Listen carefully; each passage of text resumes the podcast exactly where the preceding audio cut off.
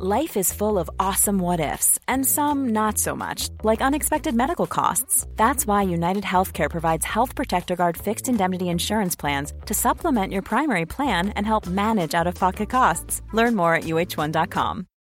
Millions of people have lost weight with personalized plans from Noom, like Evan, who can't stand salads and still lost 50 pounds.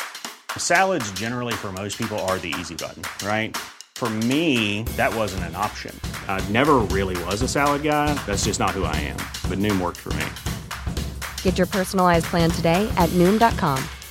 Real Noom user compensated to provide their story. In four weeks, the typical Noom user can expect to lose one to two pounds per week. Individual results may vary. This is 7 News with Natalie Barr. Good morning. Senior health officials are on alert for a spike in coronavirus infections after tens of thousands of protesters attended rallies over the weekend. Chief medical officers will today discuss the threat of new COVID 19 outbreaks as a result of the Black Lives Matter marches. It's reported they will consider whether a further easing of restrictions needs to be delayed, but it will likely take weeks for them to know the impact of the protests. West Australian Premier Mark McGowan has warned his state's borders could remain closed for a considerable period due to fears of a spike in COVID cases. He's also urging people planning to attend a protest in Perth to find other ways to express themselves. The rally will be held on Saturday, with organisers expected to apply for an exemption to allow more than 300 people to gather. Meantime, New South Wales police have defended their decision to use capsicum spray on demonstrators at the rally in Sydney's CBD. Police say while the protest was mostly peaceful, after it broke up, some officers were kicked, punched, and spat on. Protesters clashed with police at Central Station after the main rally, and capsicum spray was deployed when a group of people allegedly became aggressive. One protester was arrested. Protesters in the United States have vowed to keep up the momentum as their fight against police brutality enters its 13th day. It comes as the former police officer who put his knee on George Floyd's neck prepares to face court tomorrow.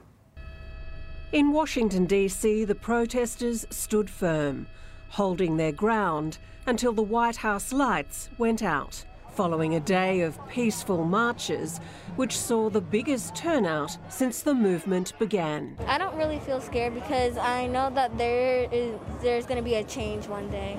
The protesters' calm determination spread to other cities across the US. Authorities, too, are changing tack. In Atlanta, members of the National Guard danced with demonstrators.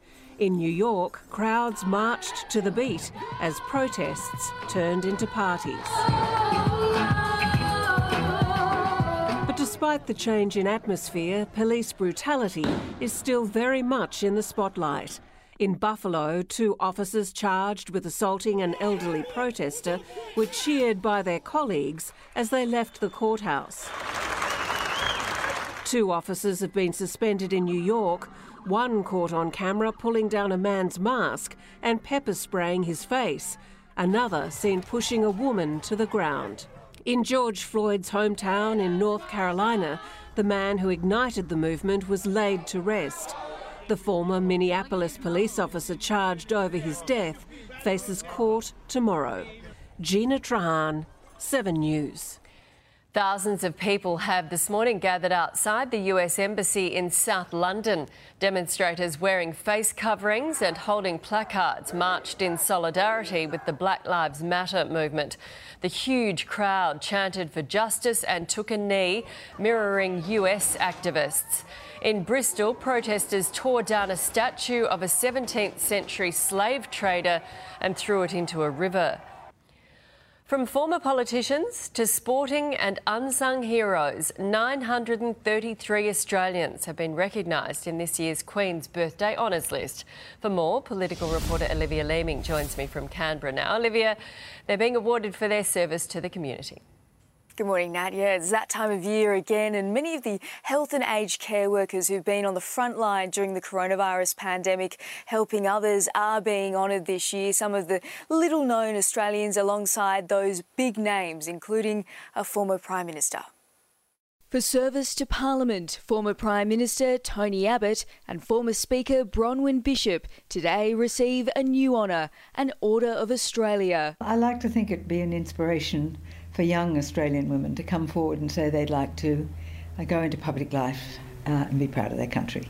Former New South Wales Premier Mike Baird has also been recognised, while Seven Group Holdings CEO Ryan Stokes has been honoured for his service to cultural institutions, mental health, and to business. I feel very lucky. Uh, so, you know, it's a it's a, um, a real privilege uh, to have that, that opportunity and, and to be able to, to be involved with business. Star batsman Michael Clarke also receives an AO. I owe cricket so much for me to be able to receive an award like this. Perry Cross has been commended for helping others living with spinal cord injuries.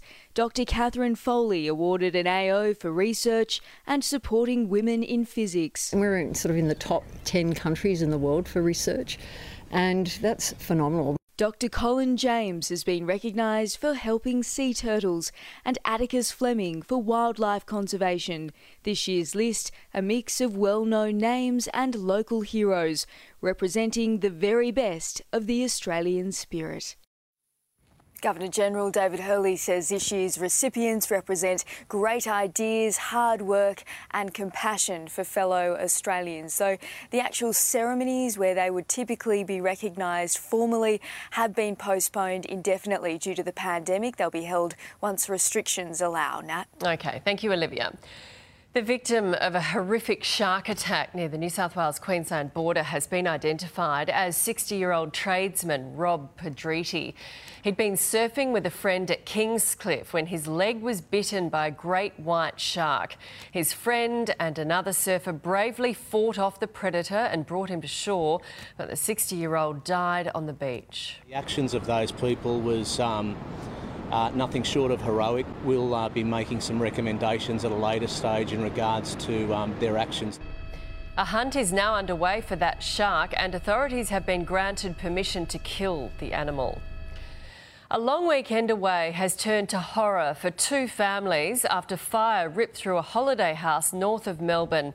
Two people were killed, including a six year old boy, despite the heroic efforts of neighbours who risked their lives to help. Barefoot and shirtless, a man carries an injured child to an ambulance. Five children as young as one were burnt when a holiday house exploded in flames. A six year old boy and a 33 year old man died inside during the blaze. Police, ambulance, choppers, it was, yeah, it was bedlam.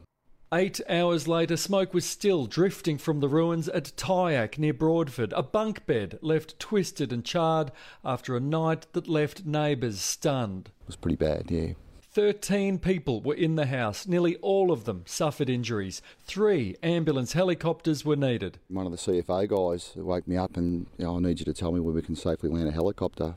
Another neighbour says it was like a wall of fire. The single story holiday home destroyed, toys left scattered among the devastation. It was made up of two families who were at the premises uh, up for the long weekend. As neighbours waited for firefighters to arrive, one ran down with buckets of water but realised that was useless. The blaze so intense, 16 fire trucks responded from eight CFA stations. It took approximately an hour and a half to get the fire under control. Why will be determined by police from the arson and explosive squad those uh, conversations and investigations, I dare say, will be ongoing for some time. Paul Dowsley, 7 News.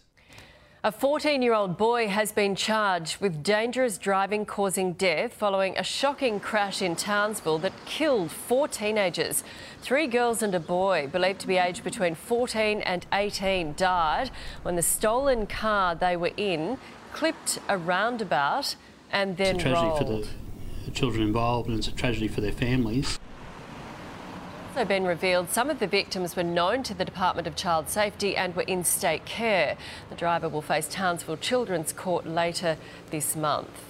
Two families are in mourning after a five year old boy and a 28 year old man died in a tragic boating accident south of Sydney. The boat carrying four people capsized near Wollongong on Saturday night. The boy's father and another man were pulled from the water, but the young boy and the 28 year old couldn't be saved. I also heard a pretty well blood curdling uh, scream for help. You know, I ran down uh, to the rocks down by the ocean and started yelling out, but we couldn't hear any more screams after that. The boy's father is said to have been deeply traumatised and is at home recovering after being treated for shock in hospital. Confronting video has emerged of a violent arrest outside a pub in Melbourne's north. Police appeared to kick the suspect repeatedly before using a foot to pin down his head, leaving witnesses shocked. Hey, hey, hey, Victoria Police have launched an investigation. The whale watching season is in full swing off the Australian east coast. A pod of southern right whales swam past Sydney's Tamarama beach yesterday. A drone operator captured pictures of two adults and a calf not far from shore. Whales are currently migrating north to warmer waters and their breeding grounds off Queensland. Major flooding has caused chaos in southeastern China. Residents in the Guangxi province have been left stranded in their homes after several days of heavy rainfall.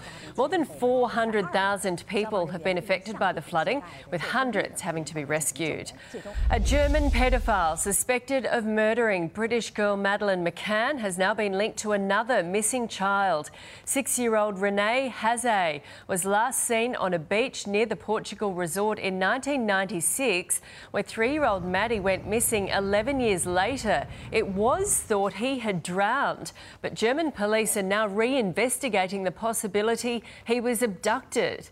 They're looking at Christian Bruckner, who's currently serving time for drug offences, but he has not officially been named as a suspect. Thousands of protesters have taken part in a Black Lives Matter rally in Rome, despite Italy being one of the countries most impacted by coronavirus. They gathered to protest against police brutality in solidarity with the US movement. Wearing face masks and holding signs, the protesters filled a square in the Italian capital and knelt in silence with their fists raised. During these times of social distancing, there's one group of Australians for whom staying social and active is as important as ever. Those suffering from Parkinson's disease, who need to keep their brains stimulated and their body moving. When much else closed down as the coronavirus took hold, in this room things were ramping up.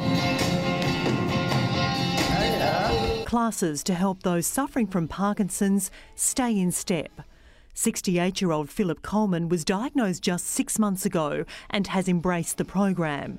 Exercises specifically designed for those with the disease. Flexibility, strength, getting the endorphins going, but more particularly the brain moving. The aim to help the brain retrain itself. This class being run at Royal Rehab, getting those who need it out of their homes and into class. Socially distant, but still social. For people with Parkinson's, we know that social isolation can be really problematic. It's really important that you've got some, some exercise focus. In a safe environment. Be able to maintain you know, mobility and balance because the last thing we want is for patients to become deconditioned and end up with other health issues. You can do Zoom exercises, but it's not quite the same as being one to one or at least uh, in a class. Keeping the body and brain busy when other aspects of life shut down.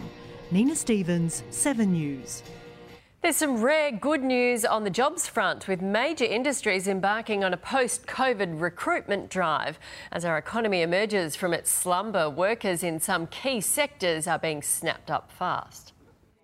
On a cold winter's day, signs our economy is heating up. After a two month slowdown, employers like cafe owner Luke Halloran are now in a different kind of pickle. They need people and fast. It's been quite busy. We've been booked out for today and yesterday as well. When the pandemic hit, many businesses were forced to scale right back. Now, with restrictions easing, they're ramping up again. Most of them that I know have all brought workers back, um, and most of them are adding new workers as well. In the past fortnight, there's been a huge surge in job ads led by the tourism and hospitality industry. Nationally, it's up 239%. Yeah, we've got normal shifts again, which is awesome. So, a bit of human interaction. well, I think that reflects the fact that New South Wales, in particular, have opened up their hospitality industry pretty quickly. Education and training providers are also scouting for workers in large numbers, while manufacturing and transport jobs are up 59%. Queensland has seen the biggest rise in ads, closely followed by Tasmania. And builders and tradies too are in high demand. They say their phones have been ringing hot since the federal government unveiled its Cash for Renos grant. Calls for tradies alone are up 76% in the past fortnight. All helping to mend a battered economy. Elspeth Hussey, 7 News.